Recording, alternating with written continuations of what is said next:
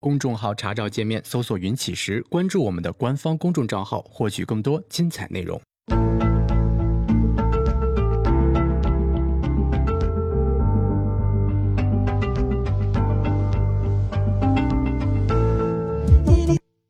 行到水穷处，坐看云起时。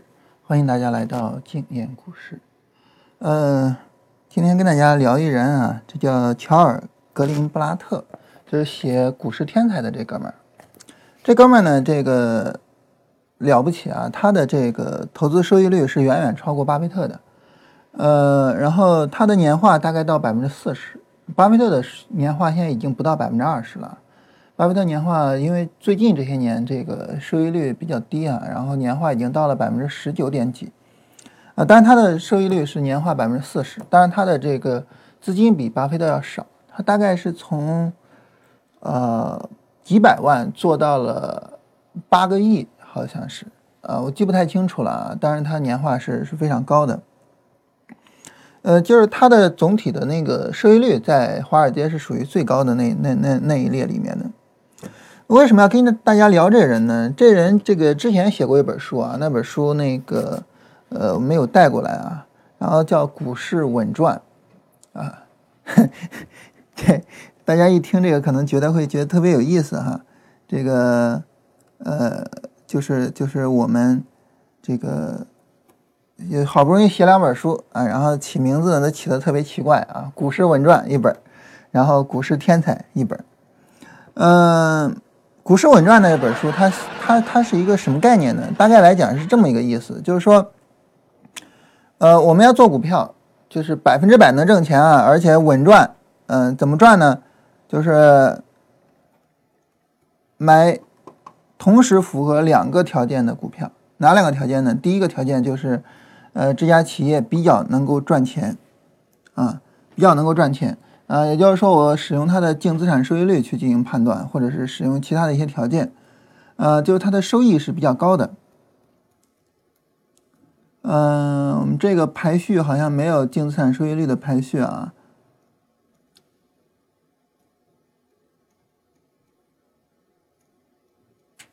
我们看一下。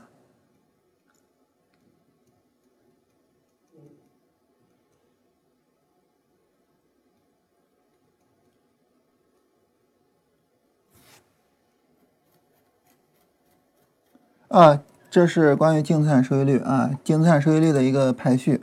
然后呢，首先就是对净资产收益率进行排序，然后排序完了呢，再对什么进行排序呢？再对这个市盈率进行排序。啊，市盈率是大家用的比较多的啊。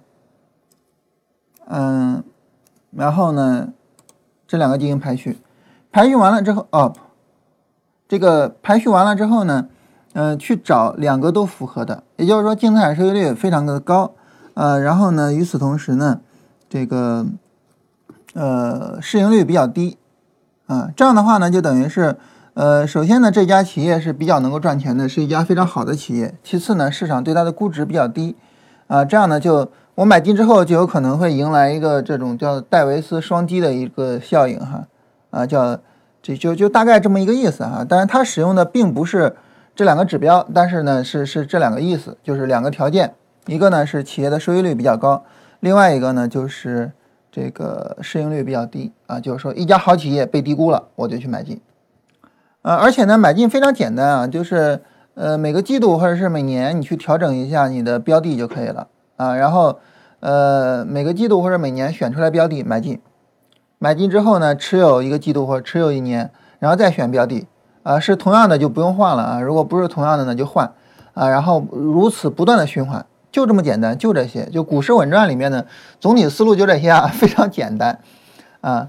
但是他就靠这么一个非常简单的思路，获得了百分之四十的年化收益，年化收益啊，百分之四十啊，啊，太了不起了啊。然后我们国内呢，有一些基金公司现在呃就在使用这个股市稳赚里的思路，现在在做，我忘了是银华还是哪家基金公司的有有有一款产品是是利用它在做的了。记不太清楚了啊，然后，呃，目前还是略微跑赢大盘的，啊，因为它是，呃，去年十一月份上的，到现在也不到半年，啊，但目前是略微跑赢了大盘了的，嗯，那你说你你讲这个什么意思呢？你讲这个是让我们去呃模仿这种方式操作吗？还是怎么着呢？当然大家知道肯定没有那么简单，对不对？啊，我跟大家聊的一个原因在于哪儿呢？就是他在呃写了《股市稳赚》，然后利用《股市稳赚》里边那个思路去赚了那么多钱之后，他为什么又来了这本书呢？他在写这本书的时候，他的交易思路已经发生了很大的变化，他已经不再使用那《股市稳赚》里的那个思路了。当然，他为什么不使用这个，我们不得而知哈。呃，但是呃，一个很简单的原因，可能就是那个思路已经不怎么赚钱了。啊，在美国市场上，那个思路已经不怎么赚钱了，可能是有这方面的原因的。你比如说像谷歌。谷歌这家企业，你想利用它那个思路买进去，你是买不进的，对不对？啊，长时间的没有什么太明显的利润，啊，然后京东这样的企业，对吧？你是买不进去的，啊，京东这样的企业，你说它的净资产收益率，净资产收益率太微乎其微了，它赚那点钱真是，啊，太少了。所以，呃，对于我们来说呢，就是时代发生了变化，啊，没有办法，那方法呢也要发生变化。而《股市天才》这本书里面聊的交易思路，什么交易思路呢？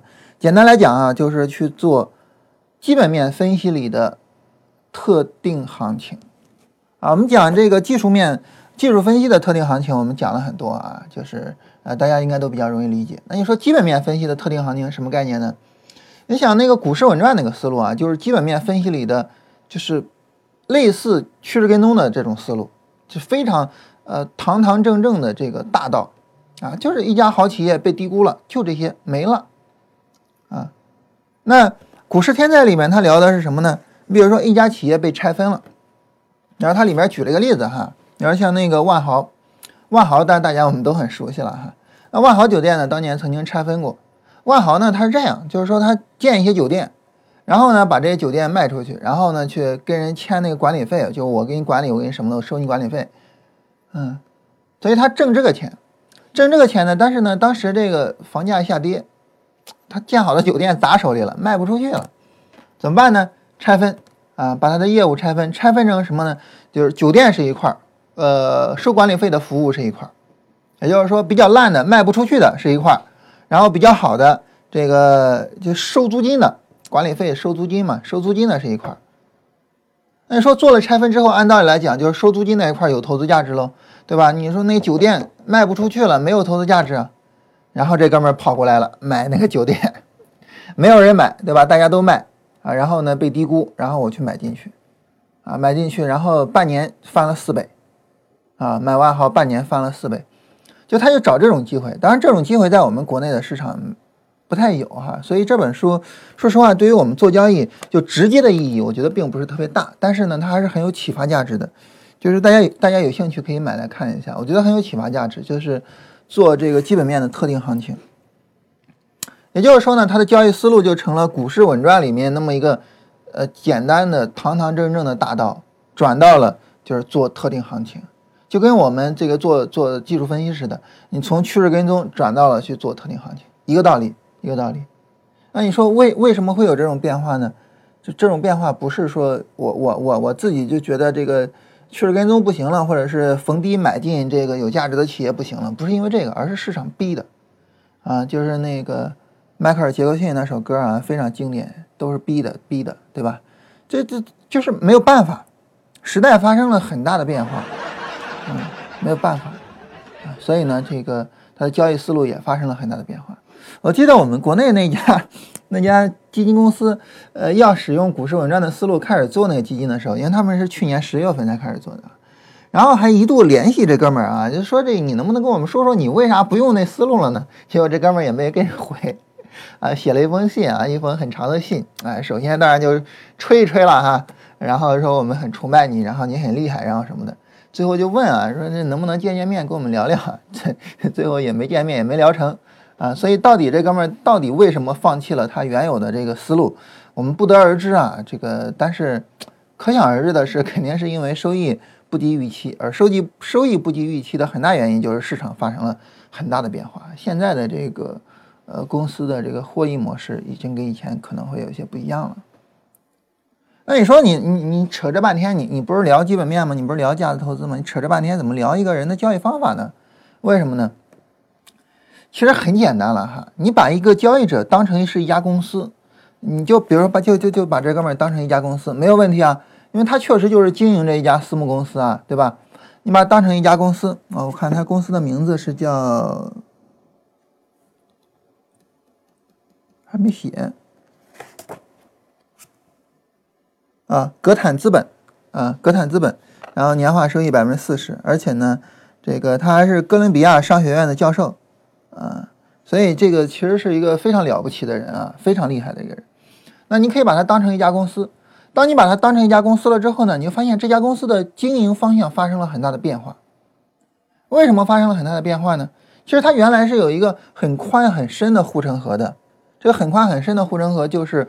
股市稳赚里面所提到的交易方法，啊，那交易方法非常简单，但是呢，就是能赚钱。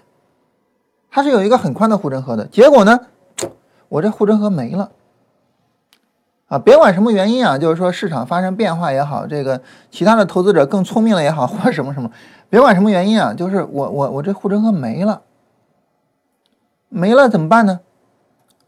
我我只好我就再挖一条护城河或者什么，然后就又搞新的方法。啊，所以就有了这本书啊。这本书我之所以拿过来，因为每天扛着电脑又扛着书太沉了。这这本书拿过来是因为这本书我还愿意再去看。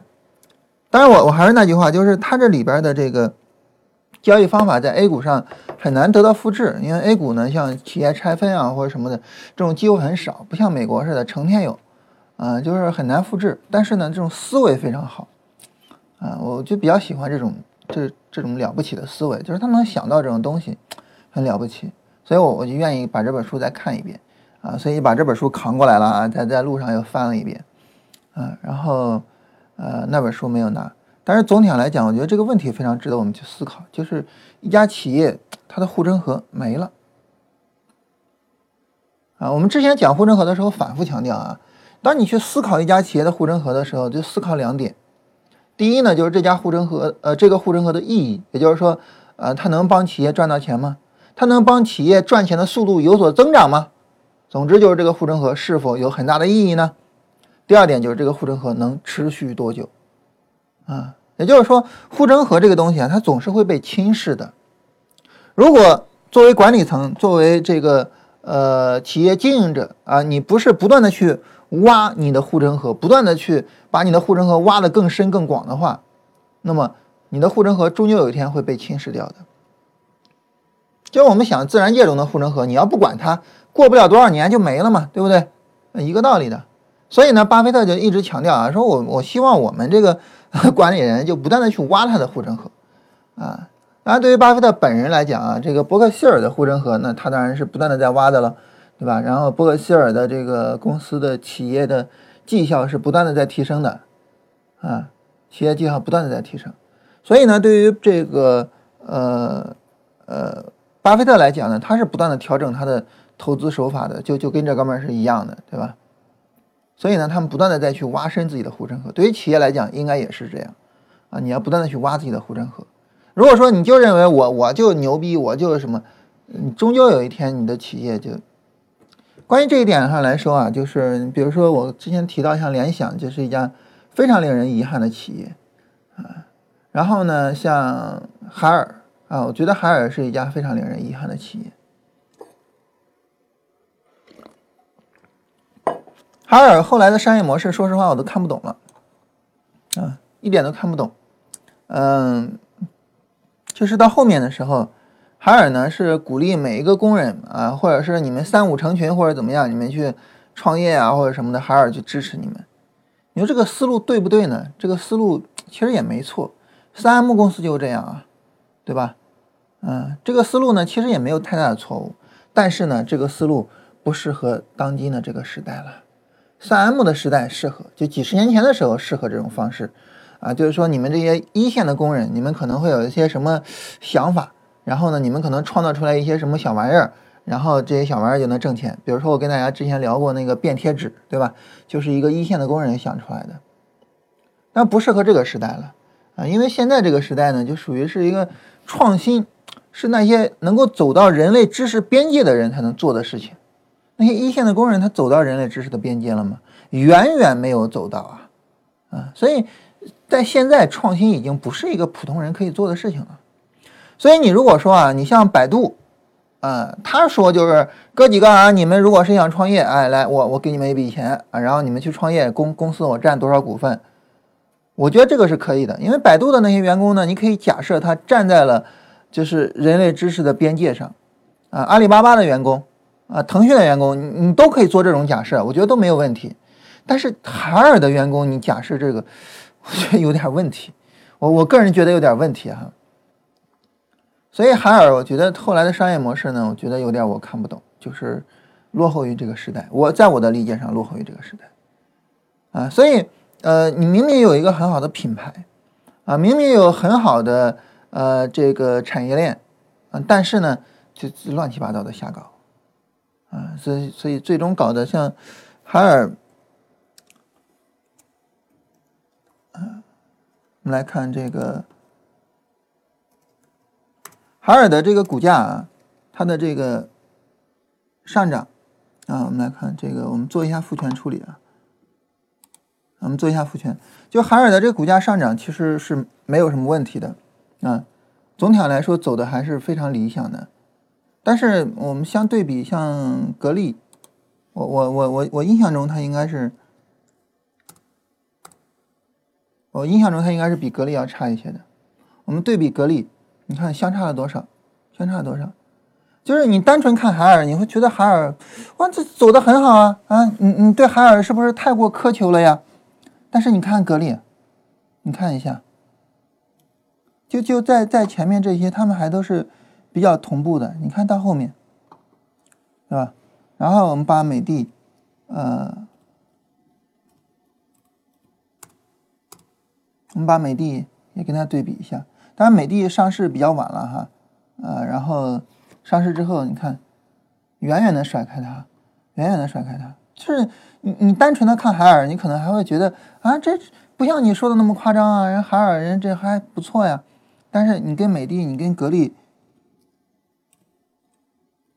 一叠加，你就你就发现，但是呢，美的跟格力，它两者相差就没有太远，它两者相差就没有太远，它两个就是保持着竞争力，然后专专专注于自己的主主业，然后就没有相差太远啊。但是海尔很明显跟他们相差太远了。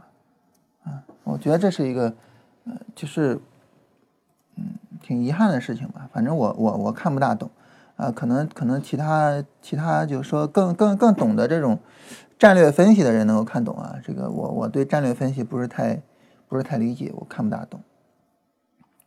那所以呢，就是就是护城河的这个侵蚀啊，它是一个非常可惜的事情。同时呢，对于投资者来说呢，又是一个非常非常值得我们去关注的事情。所以呢，我们今天来聊一下这个话题，就是一个护城河它会怎么样会被侵蚀掉？呃，在这里呢，这个帕特多尔西提了几个思路啊，就是几个方向。第一个呢，就是科技的发展，呃，科技的发展去呃破坏护城河。那对于销售这个科技销售类的公司，以及呢科技创造类的公司来说呢，这个是非常非常这个重要的方面。国际上比较典型的，对吧？这个柯达。啊，柯达在胶卷这个方面，他们的发展是非常快的。嗯，然后如果我没记错的话，好像数码相机最早是柯达发发展出来的。但是为为什么数码相机后来柯达没有去大力的去发展这个东西呢？就因为他们觉得会危及自己的胶卷这个业务，所以他们没有发展。但是当技术变革到了这一步了，这个东西必然要出来了。你不发展又能如何呢？别人也会发展的嘛。啊，当然谁也没有想到的是，数码相机过了没有多久，啊，然后这个手机的拍照功能已经到了能够媲美数码相机的程度，所以导致呢，就是现在对于普通人来说，相机这个东西已经从生活中消失了。那对于这个这个摄影爱好者来说，那当然不一样了啊，他们。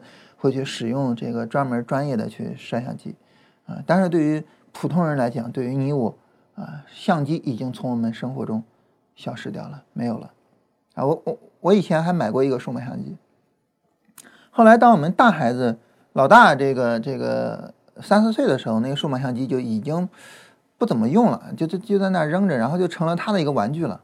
后来镜头被他给弄坏掉了，然后那数码相机就彻底的就扔那儿就不用了。就这种技术变革，他会把所有人甩下，啊，他他他不管你，他会把所有人甩下。互联网给人的带来的这个这个就是发展有多么大，嗯，很多的行业都没有想到他们会被互联网给波及到。比如说，呃，报纸，啊，报纸这个行业没有想到，对吧？我我以前那个时候看体育新闻啊，然后呢都会去通过报纸看，呃，什么篮球先锋报，然后体坛周报诸如此类的。那现在那帮体坛周报的人现在在干嘛呢？都跑到腾讯或者跑到。这个这个央视或者什么的去做那个嘉宾去了，啊，报纸已经意义已经很小了，然后都做公众号，啊，杨毅老师做了个公众号，然后孩子满月的时候还是百天的时候还给大家要红包，我当时看到的时候真的目目瞪口呆啊，我就想，哎，还可以这么玩，啊，就做公众号，啊，大家都搞这些东西去了，没有人搞报纸了，再比如说电话。谁都没有想到，移动互联网的发展会把电话给干掉吧？啊，现在现在打电话的人已经很少了，啊，我们这个如果说你想打电话，往往会使用四 G 网，然后 QQ 直接这个视频通话，啊，除非真的网络不好了或者什么的打个电话，电话现在已经很少了。我以前的时候老打电话，现在我这个呃电话一个月也就十几分钟的电话。啊，现在电话已经很少。当然，这个我我是一特例哈，我我属于是本来跟别人这个这个交流就比较少，嗯，很少有人想到，对吧？电话居然能被人给干掉，啊，被移动互联网给干掉。那么，当我们从呃 PC 的这个互联网时代转到移动互联网的时代的时候呢，我们也看到很多的这个这个企业被干掉，啊，你比如说。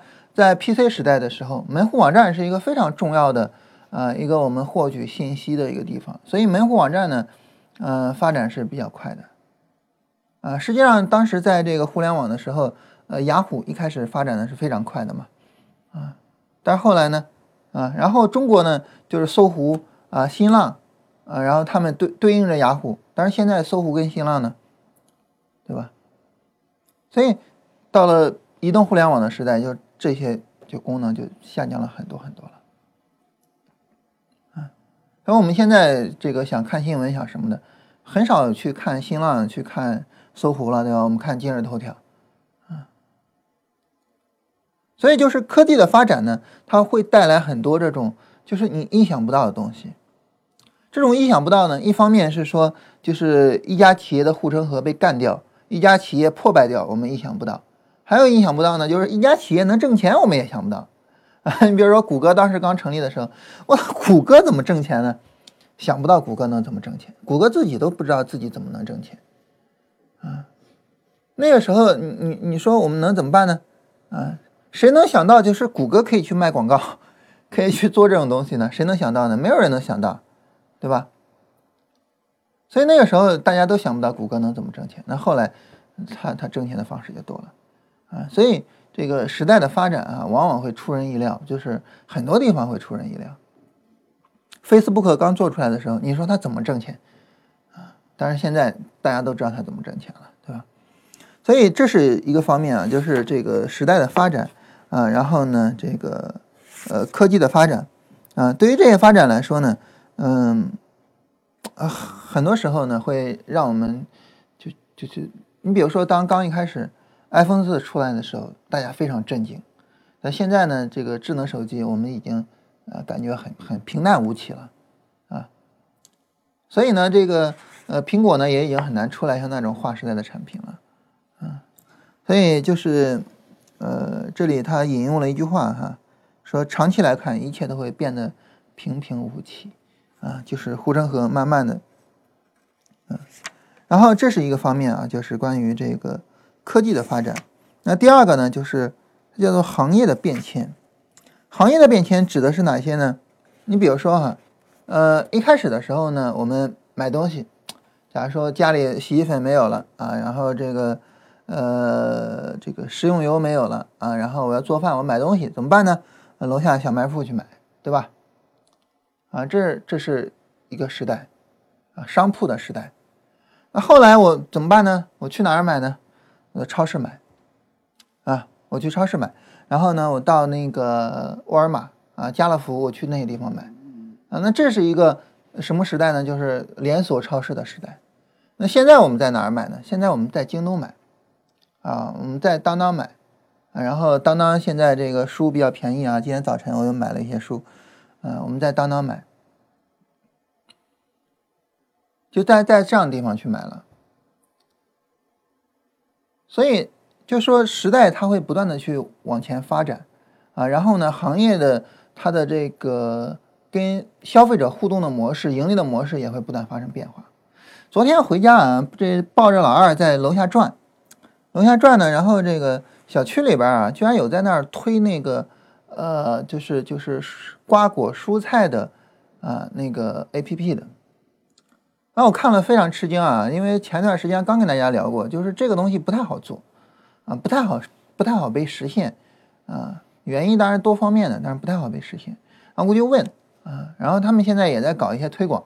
啊，就是比如说你下载 APP，它送你东西，呃，就是这种叫地推啊，就是地面上去推，啊，它下载 APP 送你东西，嗯，然后呢，还有呢，就是说这个，比如说你购物满多少钱返现金，啊，购物满五十块钱返十块钱现金，啊，然后他给你送货的时候就把十块钱现金给你了，他为什么给你十块钱现金而不是 降价降十块钱呢？为什么？就是冲击力更大嘛，对吧？嗯，然后呢？呃，总之呢，就是有这些活动，希望你去做。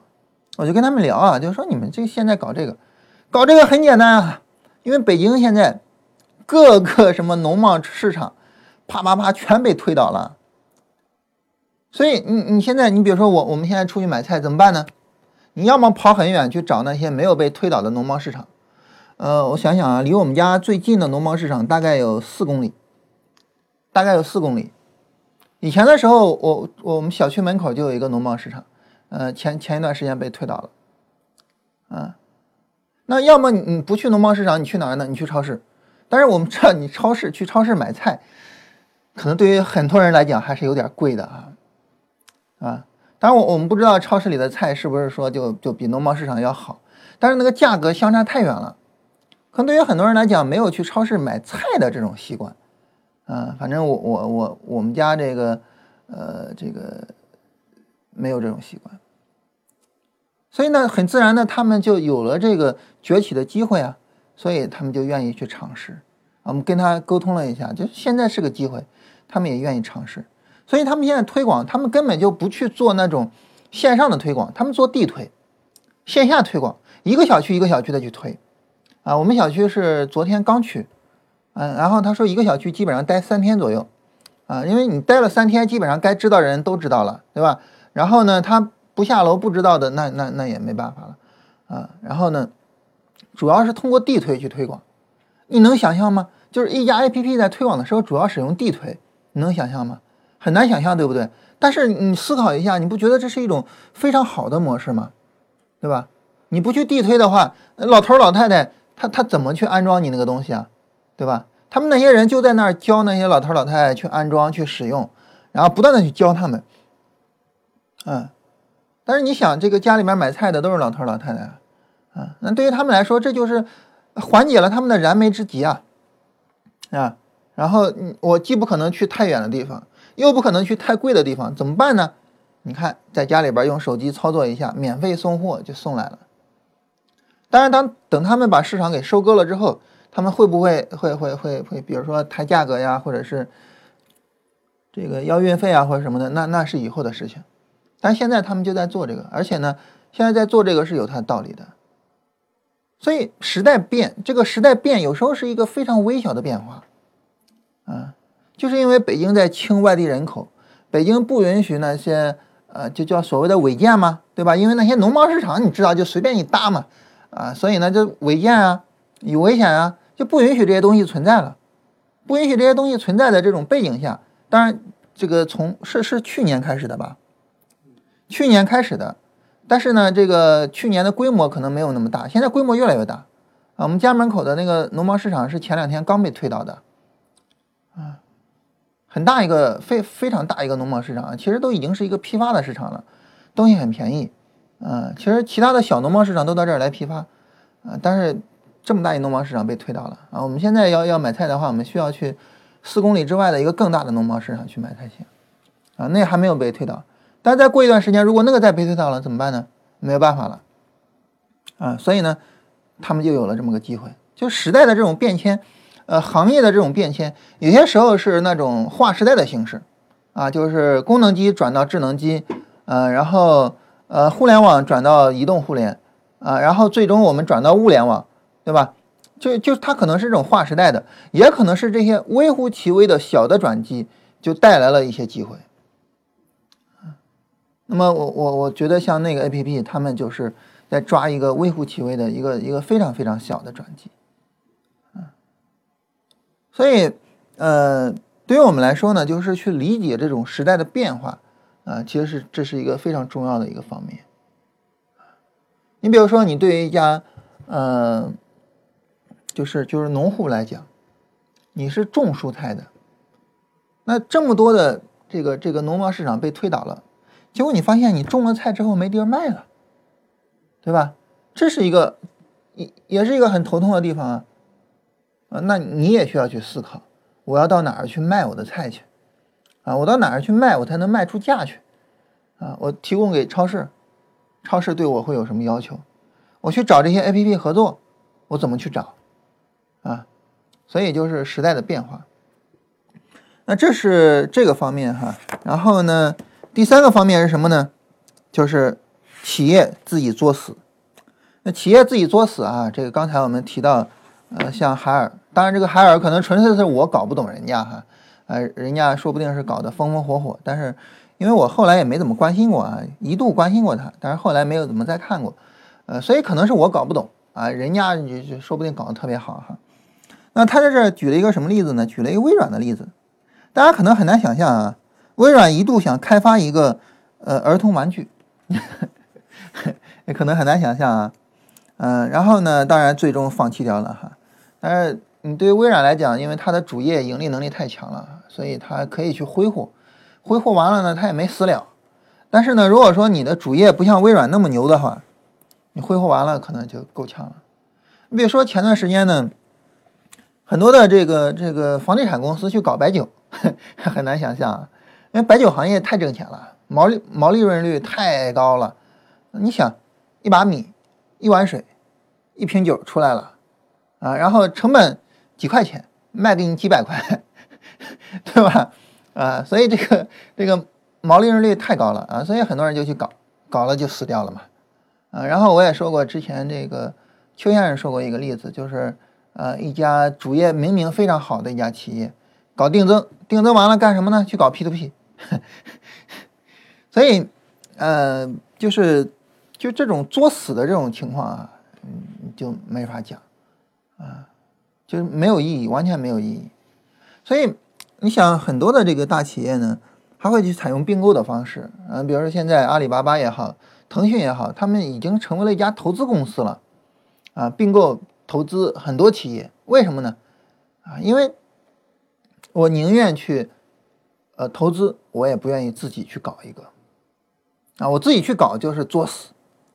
所以呢，你在思考一家企业的这个竞争优势的时候，你也可以去思考一个问题，就是腾讯究竟是愿意自己搞一家企业跟这家企业竞争，还是愿意投资这家企业？你思考了这个问题之后呢，你就能明白这家企业究竟是有着强有力的竞争优势，以至于腾讯、阿里巴巴都不愿意跟他们竞争，还是说？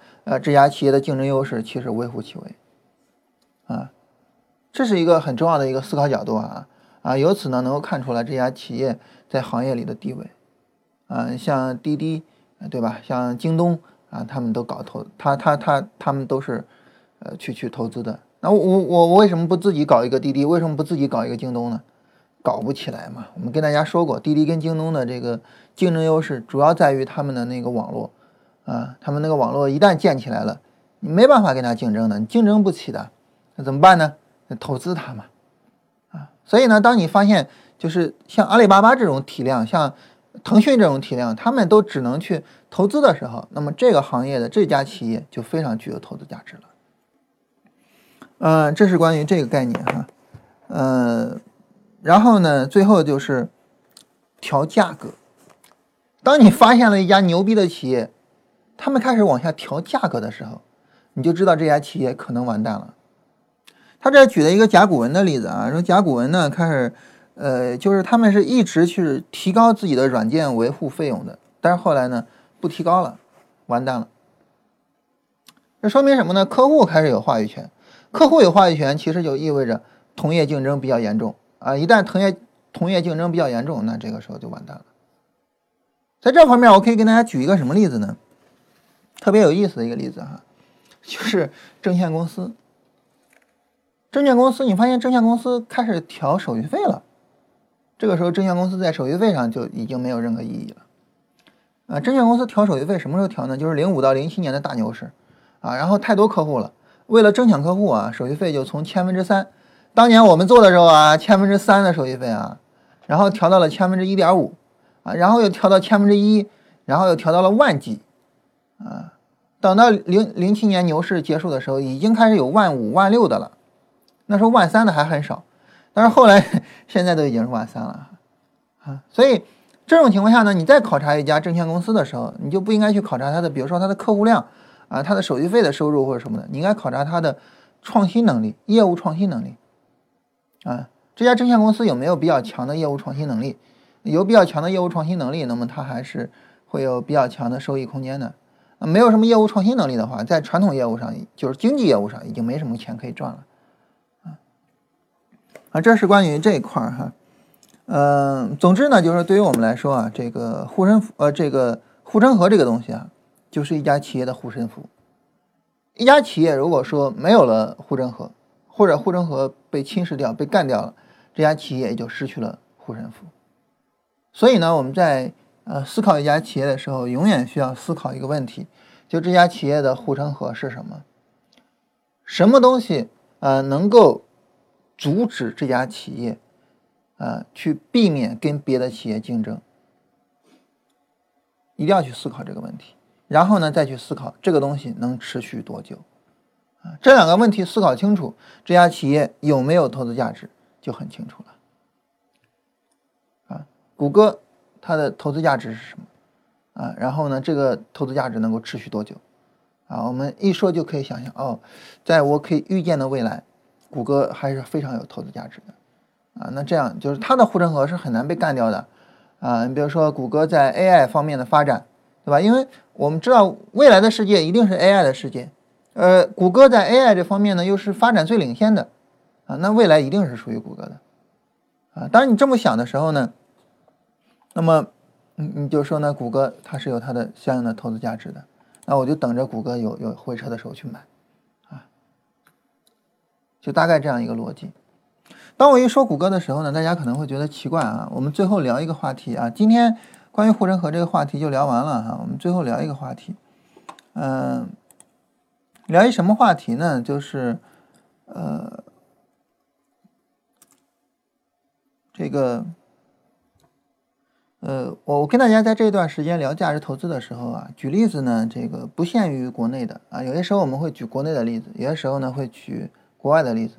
举国内的例子呢，我们也举了很多，就是没有上市的企业，你比如说滴滴没有上市，小米到目前为止还没有上市啊，马上就要上市了。我们举了没有没有上市的企业，也举了那些呃没有在国内上市的企业，就是就是没有在 A 股上市的企业。所以这个时候呢，大家可能会有一个疑问啊，说你举这些例子有什么用呢？就是我知道谷歌有投资价值，或者苹果有投资价值，啊，或者是腾讯有投资价值，又有什么用呢？我买不到啊。但你这么想哈，就不对了。为什么呢？因为你想哈，这个这个这个股票交易这个东西本身呢，它就是一个联网的东西。它对于一个联网的东西来讲，你只要有网，你肯定就可以买。当然，我承认啊，我我没有开港股或者是美股的账户，我也没有买这些企业。但是你只要想去买，开一个港股账户，开一个美股账户，难道能够难难住你吗？如果说开一个这样的账户都能够难住你，那这个时候你你你说你能做好交易，你自己信吗？对吧？这我我我觉得这是一个非常简单的逻辑啊，嗯，是一个非常简单的逻辑。所以呢，呃，从这个意义上来讲，啊，从这个意义上来讲，就是我我们应该把我们的视野放宽一些。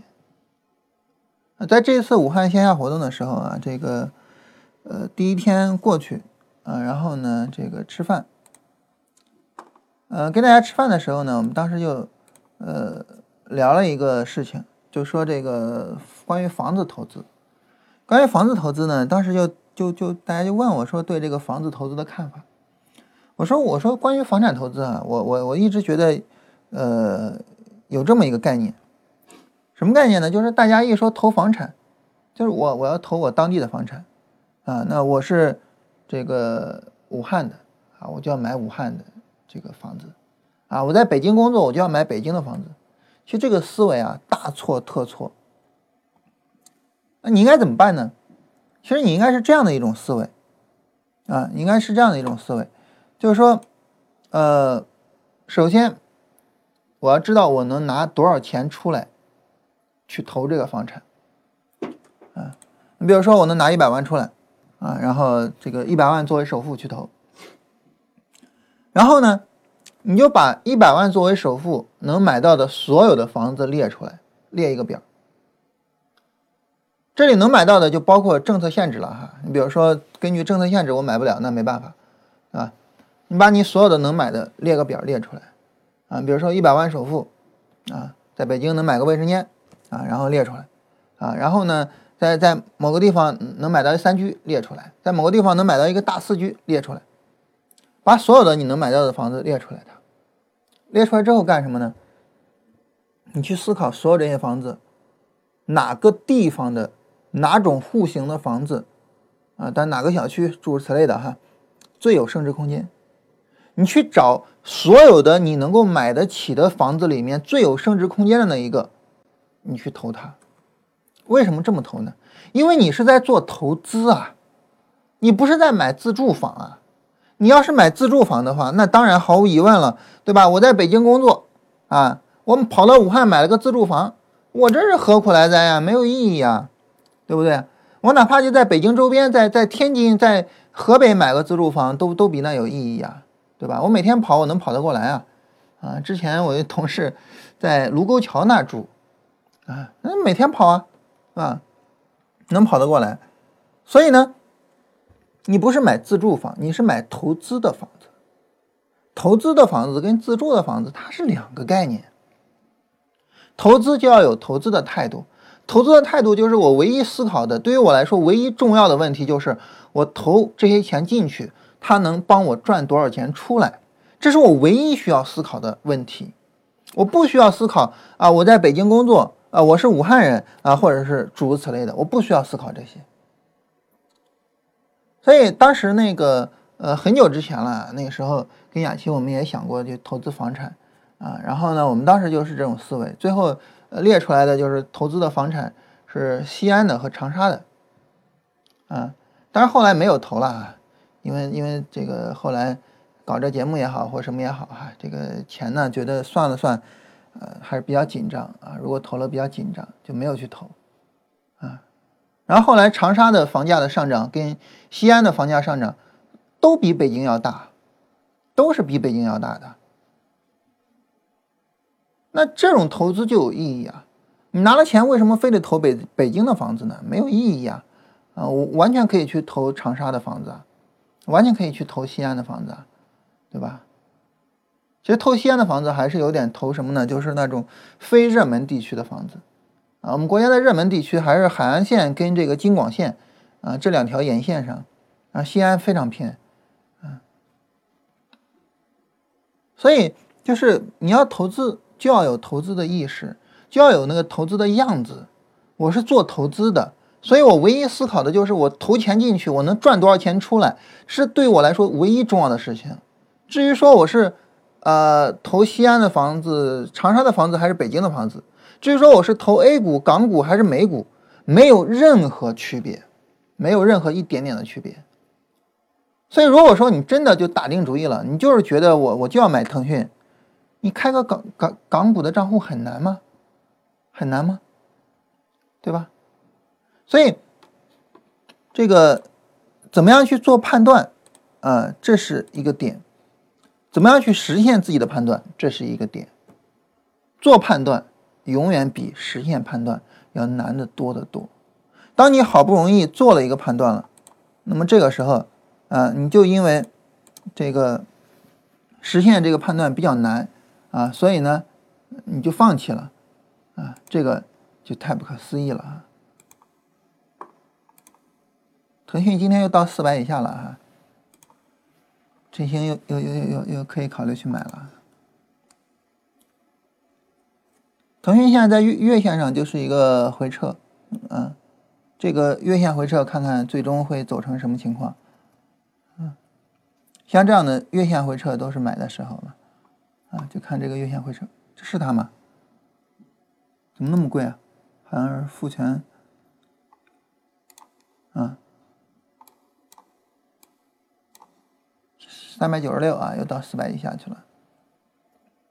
这是最后呢，我跟大家聊了一个话题啊，就是呃，对于我们来说呢，就是我我我们不要有那种思维，就是我我必须得得得得做哪个部分的这个交易的这种思维啊。你做投资就是做投资啊，你唯一思考的就是我做什么投资才能赚更多钱，其他的都不重要啊，其他的问题都不重要，一点都不重要。嗯，好了，我们来看看大家的问题啊。今天呢，有位朋友问说，这个，呃，如果说股价低开，比如说像今天啊，如果股价低开了之后怎么办啊？低开过了止损位怎么办？很简单啊，直接止损。低开过了止损位，直接低开的时候止损，集合竞价直接止损，这个就没有任何好犹豫的啊，集合竞价直接止损，这是第一个。第二个呢？股价低开扫止损之后，快速拉升，过止损位，扫止损你就出去了，所以就不存在后边的这个处理方式了哈。那么交易记录应该怎么去记录这些超出的情况？这个应该记录为实盘中的滑点啊，应该记录为实盘中的滑点，也就是黑天鹅导致的滑点。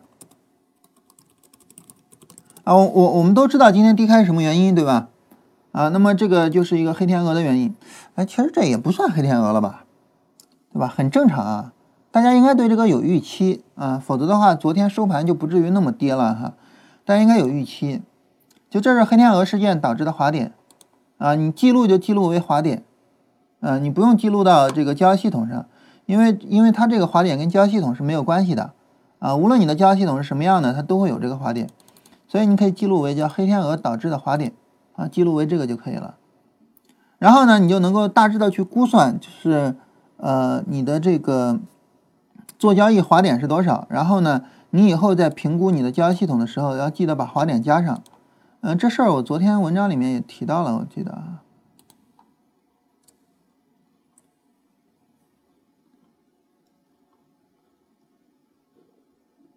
啊，这儿我提到了，就是做实盘的时候要记录滑点，然后复盘的时候把交易费用考虑在内。啊，之所以记录滑点，当然不记录手续费跟印花税，就是因为手续费跟印花税是确定的。啊，你不需要记录，然后去统计滑点呢，它是不稳定的，有些时候滑一个点，有些时候滑两个点，有些时候甚至是正向的滑点，也就是说你多赚了。啊，所以呢，你需要记录滑点，然后去统计一下滑点的情况，然后在这个以后复盘的时候呢，把滑点、把手续费跟印花税都考虑到里面去。啊，就就做这个统计啊，就就啊，这是关于我们这个问题啊。大家看还有没有什么别的问题？嗯，关于行情呢，就是这个走势哈，我们对行情只能更为悲观了，没有办法，对吧？那更为悲观了。我们本来还是指望着这个市场能不能走一个波段上涨，然后再有一波段回撤，我们看看情况的啊。目前来说，只能更为悲观，只能是更为悲观了。也就是说，市场呢是一个。波段下跌啊，然后波段反弹，然后现在是新一轮下跌的情况。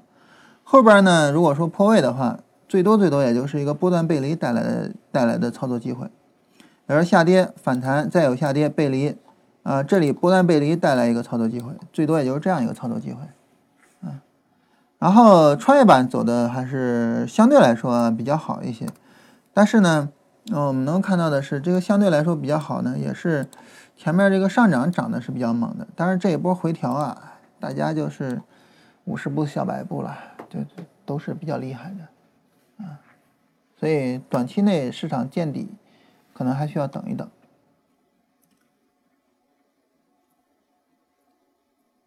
这个思维方式很重要，就是牛市思维、熊市思维这种思维方式很重要。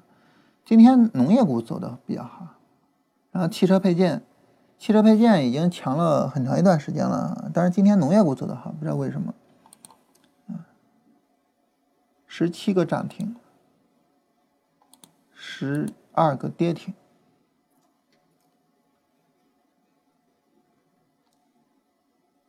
市场是一个普跌的走势，这种走势。啊，其实倒没有太担心，比较担心的就是一大堆跌停，那个时候就比较可怕了。就现在还走的比较稳定，比较普遍一些，就跟随大家都在跟随这个大盘下跌。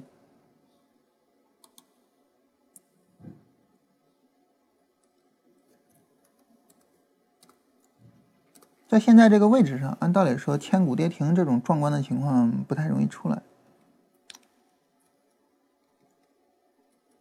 但是，总之，我们对市场不应该抱太大期望了，是吧？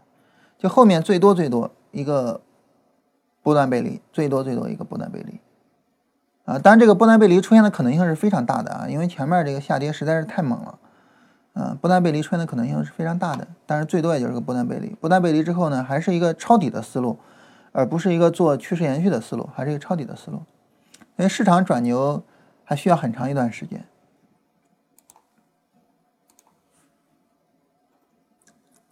啊，没什么问题啊，我们今天就到这儿。啊啊，这个今天之所以农业股涨得好，其实还是因为贸易战啊，就是利多农业股啊。啊，群里面一位会员说的啊。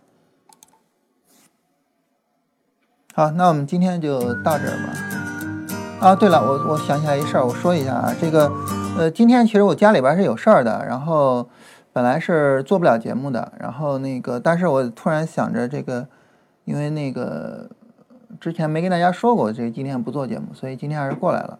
如果说明天要是有事儿来不了的话，明天可能节目就做不了了。到时候振兴呢会呃在那个直播的页面跟大家说一下啊。然后如果说明天没啥事儿了，那就正正正常做节目啊。提前跟大家说一下啊，因为想着没提前说，所以今天就尽可能的过来了。好，我们今天就到这儿吧。